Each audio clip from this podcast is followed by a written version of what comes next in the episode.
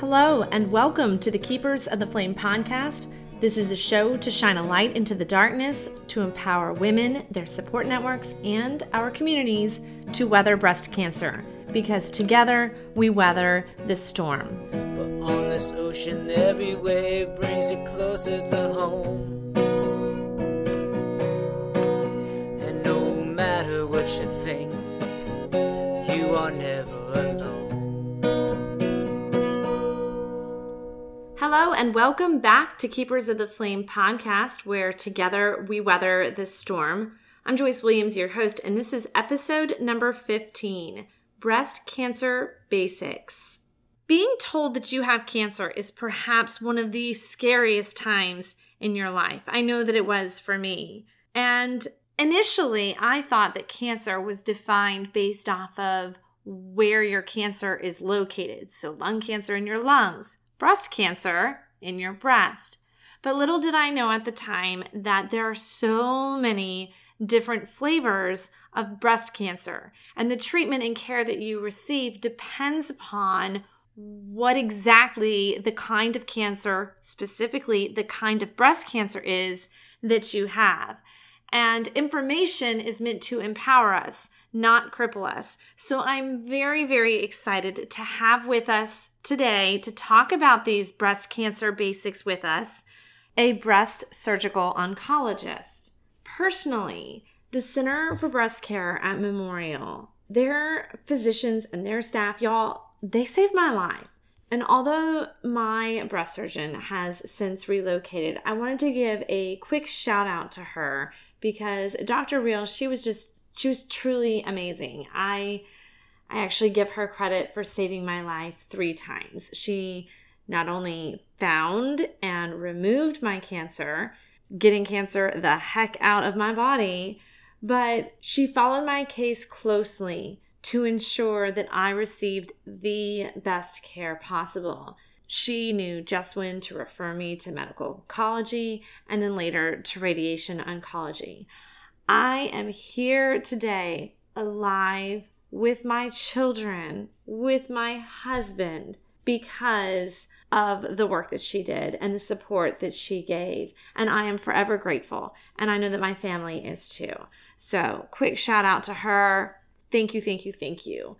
Y'all, our breast surgeons, they play a very important role in our health. They eradicate this awful disease from our bodies. They are therefore our heroes. And the staff at the Center for Breast Care at Memorial, they were just incredibly compassionate and professional, and they helped me navigate through this most terrifying time of my entire life. And as I've said before, we are not in this alone. Y'all, our physicians, they really, really do aim to help us through it as well. You are not in this alone. Together we will weather this storm, and that includes the wisdom and the support from our physicians as well. Since information is meant to empower us, I am just super pumped and excited for today's episode, where we're going to hear directly from one of these phenomenal breast surgical oncologists. Our episode today is a general discussion. It's about academics. It's not a diagnosis, because as we've previously mentioned, and as we're going to talk about today, there are so many different flavors of breast cancer, and every person's body is different as well. So if you want to know what is in your best interest, then you need to take your own bucket of medical information and talk to your own provider about it. But that being said, let's get smart and learn something new today. Without any more further ado, I'd like to introduce today's very, very special guest and give a warm welcome to breast surgical oncologist Dr. William Burak Jr. Dr. Burak got his medical degree at Jefferson Medical College in 1987. His residency at the University of Maryland Medical Systems in 1992. He completed his fellowship at Ohio State University Medical Center in 1995. And he works as a breast surgical oncologist at the Center for Breast Care at Memorial University Medical Center in Savannah, Georgia. He's been practicing for now 24 years. Thank you so much for joining us here today, Dr. Burak. We are very grateful to have you taking the time out of your day to speak with us about some of these breast basics. So welcome. All right, great. Glad to be here. Well, being told that you have cancer, it is perhaps one of the most scariest times in one's life. But I'm a firm believer that information is meant to empower us. So that's what I kind of want to do here today is I used to think that breast cancer was simply that. Breast cancer until I was diagnosed. And once I was diagnosed, then I learned that there are so many different flavors. It's not a one-stop shop. I mean, it's like life. It's not you just have this, you treat it this way. Everybody's body chemistry is different. Everybody's cancer is slightly different. It's not just a one-size-fits-all thing. That being said, can you help us better understand some of these different kinds of breast cancer, like lobular, ductal, that kind of stuff? Sure, yeah. Yeah, so if I have a patient who comes in with a lump or an abnormal mammogram that needs a biopsy, and we do the biopsy, what I'll tell them is the first step is just to figure out whether you have cancer or not. So that takes about 2 days to get that result back. And then if it is cancer, then we go on to the next set of studies that we do on that biopsy material. Mm-hmm. What we want to find out is what type of cancer is it, the major categories based on what cell type in the breast they started from are going to be invasive ductal cancer or lobular cancer. Mm-hmm. The ductal cancers start from the cells within the ducts, the milk ducts, and the lobular cancers actually start in the glands of the breast. Mm-hmm. They're treated pretty similarly, but there's a big difference in how they look under the microscope, yeah. and in some ways how they behave. Ductal cancers present more like a lump, while the lobular cancers really are more like a thickening mm-hmm. in the breast. So once we get that information, then the next step is we want to find out a couple things that help us with the understand the biology of the tumor, but also give us an idea about how to treat the tumor, right? Or how to treat the patient with the tumor. So the next would be the grade, and the grade is basically how aggressive the cells look under the microscope, the cancer cells. So if mm-hmm. they look a lot like a normal duct cell or a normal lobular cell, they're called low grade or grade 1. But if they've changed a lot through all these division and mitosis from the cancer, then we call it grade 3 or high grade. And the high grades tend to be a little bit more aggressive than the low grades. Mm-hmm. But we don't stop there. We go on to what are called receptors. Right. And receptors are proteins that are on the cancer cell surface, and they serve to act as a signal for the cell to divide. I'll give you an example. One of the receptors that we look at most commonly is called the estrogen receptor. And all women have circulating estrogen. The younger women have higher levels because it's made in the ovaries. And older women still have estrogen, but at much lower levels, made in the fatty tissues of their body and even in the breast itself. So that estrogen can combine with that protein on the cancer cell. And that protein, once it's signaled by estrogen, it tells the cell to divide. So basically the estrogen acts like fuel. Right. Same with progesterone. And then there's another receptor that we look at, which is called the HER2 receptor. And that's a normal protein that we have on a lot of cells in our body. But in some breast cancers, it's what's called overexpressed, means there's too many of those receptors. And the substance in the human that binds to that receptor, kind of like estrogen, but it's called epidermal growth factor type 2. And it's, again, normal to have that in your body, but some cancer cells get smart and they use it as a fuel to signal the cell to divide. Right. So we group our breast cancer patients into invasive ductal or invasive lobular, and then it's subgrouped into the based on the hormone receptor status and the HER2 receptor. Right. So the most common would be if the estrogen receptor was positive and the HER2 receptor was negative. That's mm-hmm. more associated with women that are a little bit older, postmenopausal, most common type of breast cancer, kind of slow growing in the most cases. The other end of the spectrum is called triple negative, mm-hmm. and that's when all of the stains are negative. So estrogen mm-hmm. receptor, progesterone receptor, and the HER2 are negative, called triple negative. They're usually high grade. They are a lot more aggressive. We mm-hmm. can't treat them like we treat a lot of patients by blocking hormones. We have to give those patients treatment with chemotherapy. It's really all we have. We don't really have right. any targets in that estrogen receptor or HER2 receptor. And probably the most interesting is the one in between, which is the HER2 positive breast cancer, and it can be estrogen positive or negative. Those patients used to do very, very poorly. So if you had a patient, like when I first started my practice, who we checked their HER2 status and it was positive, it was a bad prognosis. It was almost like triple negative.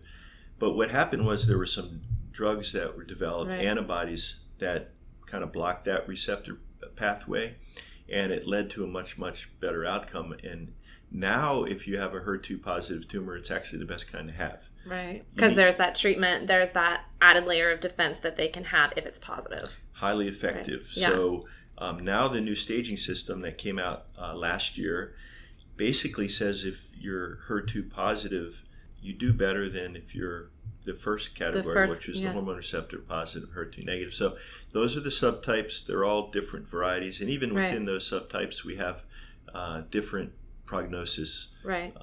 Because it not only depends then on the kind of cancer, like where it's found, and then these hormone receptors and the HER2, if it's positive or negative, but then also on, did it make it to the lymph nodes? Did it not? How big was it? There's all these other factors that also come into play in determining prognosis. Right. And it's interesting because we used to really use those other factors a lot more than we do now. For instance, the tumor size and the lymph node status, the lymph nodes underneath the arm, the axillary nodes. Mm-hmm. That's how patients were staged. And the staging system is changing. Now we're including those other receptor because they're so important as far as prognosis. Yeah. So they've been incorporated into the staging system. So still it's worse if you have lymph nodes that are involved, but it's even if you have lymph nodes involved, it's a highly curable it's more disease. Looking at the kind of cell that it actually is, looking more at like the microscopic level of the cancer. We'll call it cancer biology because it tells us how it behaves, what growth factors it relies on, and then we can target those growth factor mechanisms with different types of treatment. Right. And that's how those antibodies for the HER2 are identified. And that, I think, is really important for any person out there listening to recognize, is that if you're told that you have breast cancer, it's very important to go in and have that conversation with your provider about, well, what does this mean? What kind is it? Because, as you said, your treatment is going to depend on all the answers to those questions. That's right. So that's a real important part of the first step in deciding treatment, is just to kind of lay out all that information. It's a lot of information for people to digest, but if you break it down into just thinking about what makes that cancer grow and what can we do to block that, to stop it, then we have the other treatments besides surgery. Surgery is still the mainstay treatment, but all the other treatments are really based on reducing the risk of it coming back somewhere else in the body over the next 5 to 10 years. So let's talk about treatment, but let's talk about the different kinds of surgery. So there's two kinds of surgeries. There's lumpectomies and mastectomies. Mm-hmm. So for those that are very unfamiliar with all this, help explain us understand the difference. Yeah, so there are two types of surgery, and they both basically have the same long-term recurrence rate. Mm-hmm. Used to be, a long time ago, it was the radical mastectomy, which was really deforming, and backed off of that, and then it was the modified radical, and studies were done in the 80s that looked at just removing the tumor and then providing radiation treatments to the surrounding breast tissue compared to removing the entire breast, and basically the survival rates and survival rates were the same, and recurrence rates were really close. So we moved toward lumpectomy and radiation, and we still do that in the majority of patients. Right. Day surgery, you go in and you leave the same day. We check the lymph nodes and make sure that they're not involved with what's called a sentinel lymph node biopsy. Mm-hmm. And the recovery is really quick. So most patients, 60 to 70% of our patients, that's what we do. Is the lumpectomy. Yeah. Right. And there are different ways of giving the radiation. Sometimes we can give it in the operating room all at once, and that's all the radiation patient needs. Sometimes we give it after surgery for anywhere from 3 to 6 weeks. There are certain circumstances where we don't have the choice, or the woman doesn't have the choice of the lumpectomy and radiation versus the mastectomy. A couple examples of that would be if there are more than one tumor in that same breast in different areas, that, you know, if we did two lumpectomies, it would lead to not a very good cosmetic outcome. Right. So it's better to do the mastectomy and some sort of reconstruction. Mm-hmm. If the patient can't get radiation for some reason, some women with connective tissue disorders or they've had previous radiation, you can only get so much radiation. Yeah. If their tumor is really large and we don't have a way to shrink it down before surgery, sometimes we can give chemo before surgery or hormone therapy to reduce the size so that we can convert somebody from needing a mastectomy to a lumpectomy. Right. The other situation is if they have a really, really strong family history mm-hmm. Of breast and ovarian cancer, particularly if they get the genetic testing and test right. positive for a mutation. Right. Then what we do is we look at the type of mutation that they have. This is called hereditary breast cancer. And some of those mutations, the chance of getting a second breast cancer, like in the opposite breast, is quite high. It's yeah. sometimes up to 50%. So if the woman's younger, we may counsel them to say, hey, look, it may make sense to have bilateral mastectomies. Which means both. Both breasts. Mm-hmm. Yep. And the other one is not a treatment mastectomy, but it's more to prevent breast cancer in the future. Okay. And that's really been shown to help with long-term survival rates in that population. Right. If someone doesn't have a family history or a lot of risk factors, removing the other breast, you know, just prophylactically or just in case doesn't make a lot of sense. Right. There are certain circumstances where it might be done, but for the most part, we're looking at women who have a real strong family history or genetic mutation. Right. So you really have to weigh everything about that patient. It's highly individualized. Their cancer is individualized. Their family history is individualized. So people out there listening, they need to make sure that they take everything about them and they go and they talk to their own provider and lay it all out there. This is me, everything about me, and then see how everything unfolds from there. Yeah, it's interesting that there's a lot of variability in the tumor types. There's a lot of variabilities in the treatments. But there's also a lot of variability in the patient's personality and what's important to them. Right. And so we'll have some patients who want to preserve their breasts and, you know, that's the most important thing to them. Mm-hmm. And, you know, we'll be aggressive in treating them to try to get them to convert from a mastectomy to a lumpectomy. And then we have the other spectrum where I get a lot of women who come in and the first thing they say is, I have cancer, just take both of my breasts off. And so we kind of have to walk them off the cliff. Right. Because really it's not helping them. The more aggressive surgery doesn't lead to an improved survival. But they're so nervous about the chance of getting the breast cancer back in that breast or the other breast. But the reality is that their chance of recurrence is essentially the same, whether they right. have a lumpectomy or mastectomy. Right. But some women just don't want to have a mammogram every year. Yeah. Just the fear of all that and another biopsy drives them in the other direction. So not right. only do you have to treat the tumor, but you have to really, really focus on what the patient's needs are and where they stand with digesting and processing through everything. All right, let's talk about the drains. So if anybody has had a mastectomy, then during surgery, they insert the drains. Tell us about those, like why they're inserted. Right. So when we do a mastectomy, what we're doing is we're removing the breast tissue, but we're trying to preserve as much of the patient's own skin as possible. So what you do when you do the surgery is you're creating what are called skin flaps. It's hard to explain, but basically if you thought about your hood on your car, okay, and you needed to open it, well, it's easy to open because there's a space between the hood and the engine. Well, think of the hood as the skin and the engine as the breast tissue, but they're connected. Nice. So during surgery, we have to lift the hood up, but we have to break that connection. Mm-hmm. We don't want to make it too close to the hood because that'll compromise the blood supply, and those flaps, the hood flaps we'll call them, they may not have enough blood to survive, and there's a problem with wound healing. If we go too close to the engine, then we leave too much breast tissue behind. And mm-hmm. that can lead to a higher recurrence rate. Right. But by doing that, we're creating that empty space. So when you close down the incision, there's that potential space. And your body's reaction to cutting surgery is to create healing fluid, wound fluid, seroma fluid, and that will just collect in the space. So if it does, then that new connection between the hood and where the engine used to be mm-hmm. isn't going to hold. It'll just fall apart because of the fluid in between. So the drain pulls that fluid out so that the skin can stick down to the muscle and heal better. Right. There have been a lot of efforts to, because the drains are inconvenient. They are not pleasant. Yeah, and painful at times, and patients just want to get them out, and I can't blame them. But if you don't put them in, then it leads to problems. So there's been a lot of effort to try to reduce the drain length or not to put drains in at all, but we still haven't found that solution. And for those that are getting ready to go through a treatment such as this, if you're listening and you have to have a mastectomy, I mean, that's what I had to have, and I had the drains. I had 4 of them, and they are not pleasant, but I kept thinking about it as, this is one step closer to being done. I am one step closer to being done, each and every step that I made. And so, yeah, they weren't the greatest things in the world, but you know what? As soon as that, because you monitor the amount of fluid that comes out into those little, they're like little plastic grenade-like things.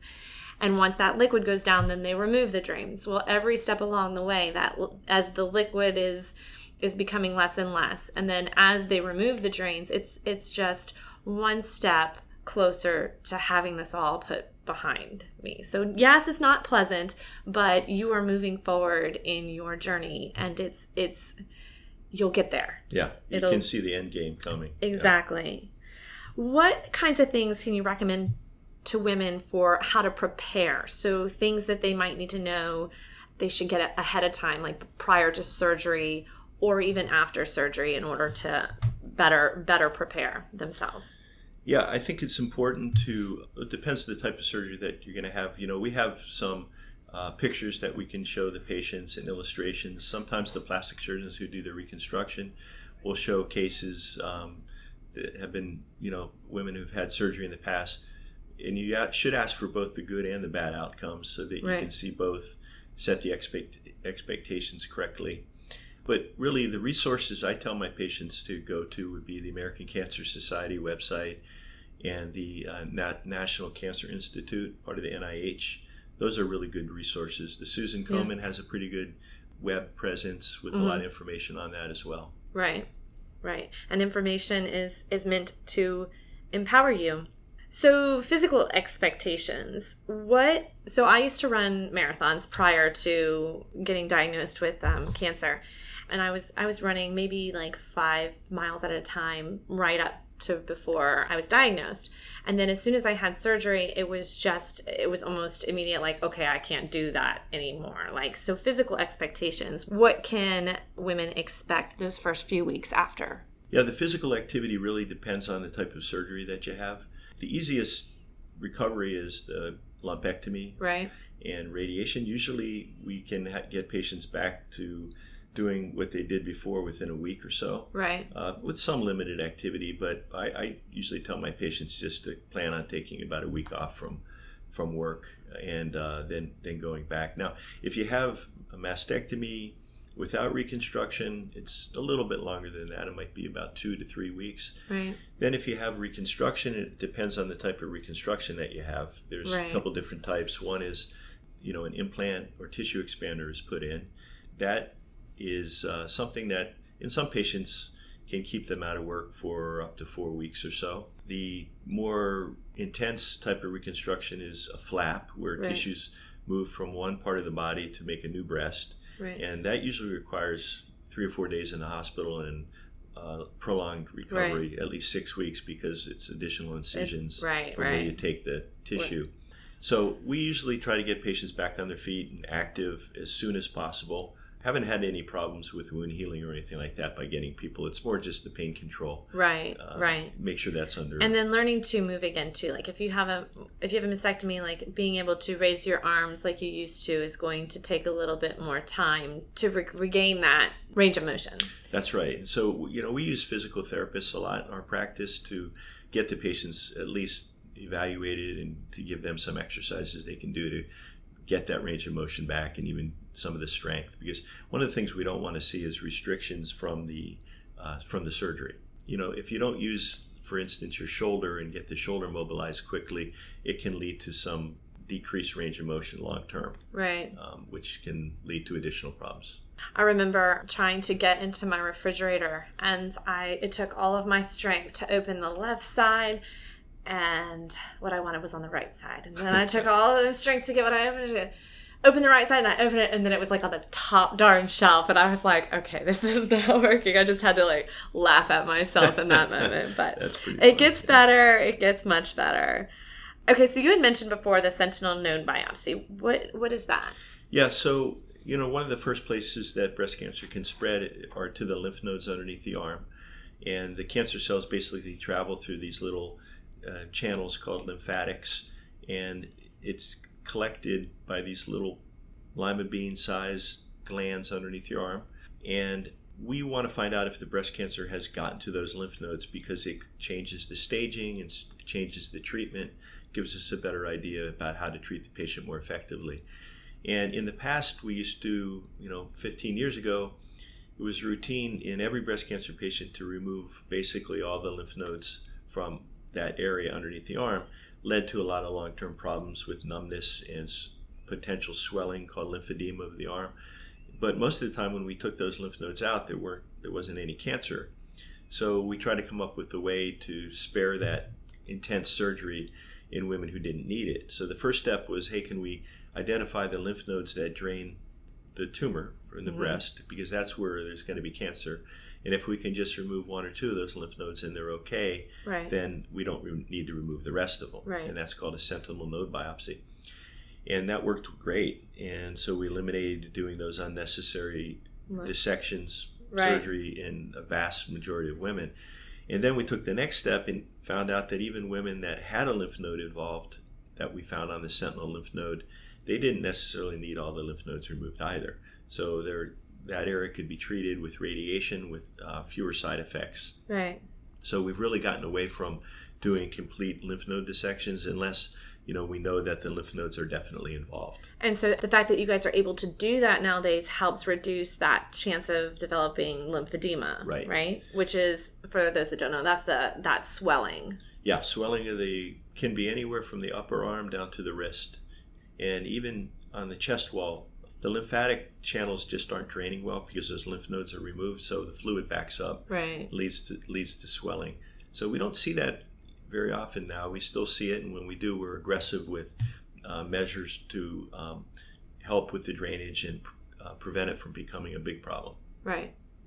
Okay, so let's talk real quick the day of the surgery. So the day of the surgery, you go in, you get yourself all prepped up, and doctors always come by and, greet you beforehand, whatever. The anesthesiologist becomes my best friend because they give me that chill medicine right before going into surgery. That being said, I still remember very vividly that moment when I went in, because I was just an idiot and was looking around and soaking up the room. I don't know why. That's just a very bad idea. If you're listening, don't do that. And so I remember way more than I should. And somebody gave me the best piece of advice ever when you're going into any surgery, really. They said, don't look around. Don't look around. Instead, when your mind is starting to race and you're trying to focus on something because maybe you're a little scared, focus on one nurse. Pick one person and be able to write a book about that one person, their eyes, their face, their name, anything and everything about them. Make that your job for your brain in that moment, and the rest of the room you won't remember. And so I did that for my second surgery, and I don't remember hardly anything about it. And I've told a couple of other women this trick that was passed on to me as well, and they're like, oh my gosh, that was the best piece of advice in that particular moment.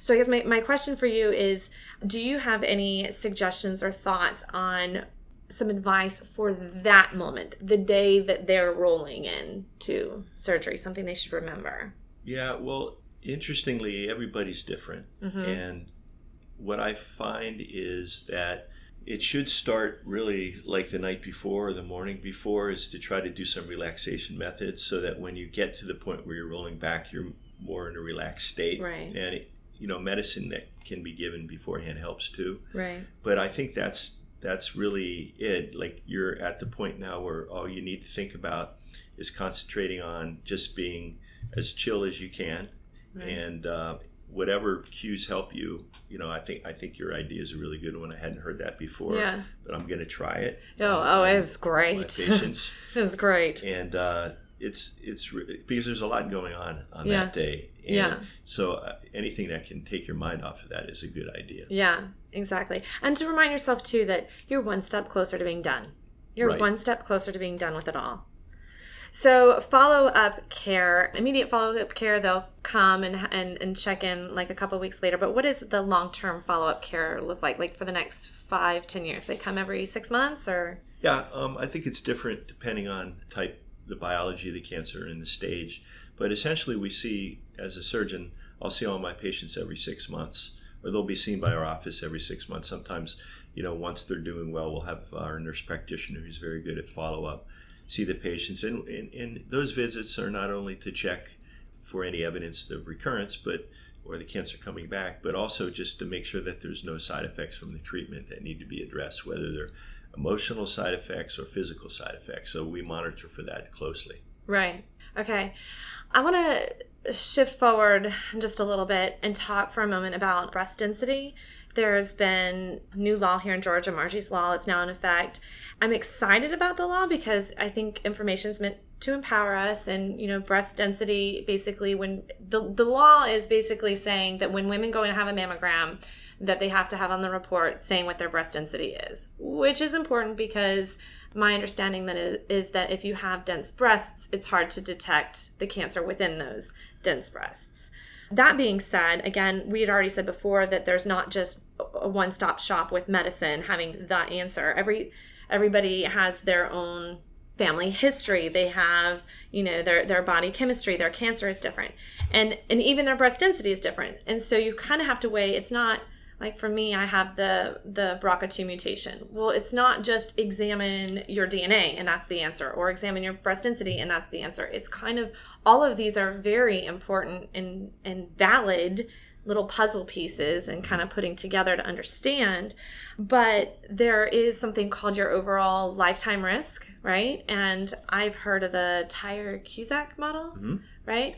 And so what is that? That's yeah, so couple things. First of all, the breast density legislation, I think it's a good thing. And the main reason is because we don't want women to think that just because their mammogram was normal, that there's no way that they can have breast cancer. Right. Dense breast hides breast cancer. Right. So if you have your mammogram last month and you feel a lump the next month, it doesn't mean it's that the lump's okay. Right. You know, you still need to come in and get evaluated.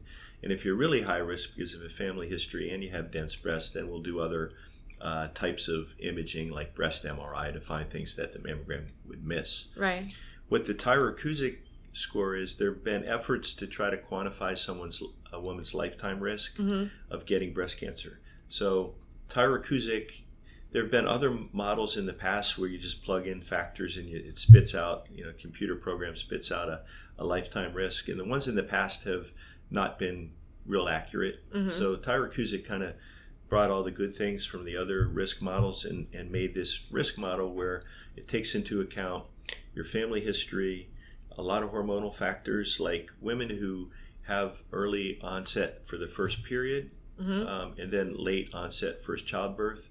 That's a period of unopposed estrogen.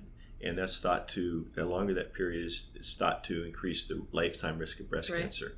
Hormonal factors, family history, and now the new Tyrer-Cuzick actually has breast density in it. So yeah, okay, good. Increased density in your breast, not only is it harder to find breast cancer, but it's also a risk factor. So you put all this information in, and then it computes a 5-year risk, a 10-year risk, and then a lifetime risk. Right. We consider anybody who's got a lifetime risk over 20% to be quote, high risk right. and need to be monitored a little bit more closely. And that's when we use other imaging in addition to the mammogram, such as MRI and right. ultrasound. And just surveillance, just watch. And not the point of it is not to panic, but to be mindful about your body inside and out. And to be mindful about needing to get the screening done so that you can be proactive. Because if you do end up getting cancer, the sooner you catch it, the better your prognosis. So you want to make sure that if you know that you have, say, dense breasts, that you know about it. And then, as you said, you know that if you feel a lump, that you need to follow through. Don't panic, but you do need to go to your provider and you need to follow through and find out what exactly is going on. Exactly. So a lot of the imaging centers that do mammography will actually calculate the Tyrer-Cuzick score. They'll ask you a bunch of questions and they'll be able to tell you right on the spot what your, it'll be in the report. Mm-hmm. And a lot of times it'll recommend if you have a high percentage of developing breast cancer, then you should look at alternative methods of screening in addition to the mammogram. Right. Now, some of the other things we can do for some women are there's endocrine therapy. So like getting back to the estrogen receptor. So not only do we use that to treat breast cancer by blocking it, we can also use it to prevent breast cancer. So the same pills that are given to women with breast cancer to block their hormones can be given to women that are at very high risk, and they have been shown to decrease the breast cancer occurrence over 10 years by 50% and cut it in half. So mm-hmm. Let's say you have a 10-year risk of 10%, cut it to 5%. Yeah. Problem is there's some side effects, and that's right. Always the issue is, the hot flashes and things like that deal with when you take that medicine, but right. It's highly effective. Yeah. Well, I do want to, close up by asking one last question here. What is any one thing that you would want women that, say, are diagnosed today or tomorrow to walk away from this podcast knowing? Well, that's a really good question, because a lot of women think that breast cancer is a death sentence, and it's anything but that. We have developed treatments now that even if a woman gets metastatic breast cancer, meaning it's spread to other areas of the body, there are multiple treatments, especially if the tumor has the estrogen receptor, that if you fail one, you can go to the next one. Mm-hmm. Fail that one, you can go to the next one. They're not all chemotherapy. Mm-hmm. So a lot of them are based on hormone blockade. And so that's been really exciting. So first of all, the chance of getting a recurrence has gone down tremendously because of the treatments that we give after surgery to prevent, like the insurance treatments, whether it's chemo, hormonal therapy. But even if you get a recurrence, it doesn't mean it's a death sentence. So that's what I like to end right. with. And just to know that even if your lymph nodes are positive, your long-term survival rates are very, very high in mm-hmm. the 80% plus range, right. which is, for cancer, is really, really good. That is definitely encouraging. So anybody out there listening, make sure you talk to your provider, you do your screenings, and you follow through with those questions, because I like what you said. It's not a death sentence, but you do need to follow through and be proactive. So thank you so much for taking the time and joining us here today. Really appreciate hearing all that you had to say about breast basics. Well, thanks for having me. And thank you, too, for those of you at home listening. It's my hope that we're all able to learn a little bit more and be that much more informed on the science and some of these breast cancer basics from having had the opportunity to speak with Dr. Burak today. Arm yourself with a complete understanding of your own cancer. Go to your doctor, ask your questions, and be proactive. For more information, please visit our online Breast Cancer Resource Center at www.togetherweweather.org. And please share this Keepers of the Flame podcast so that other women can find a bit of light in their own journeys through this awful disease. I look forward to speaking with you all again soon. Until then, remember that together we weather this storm. You are never alone.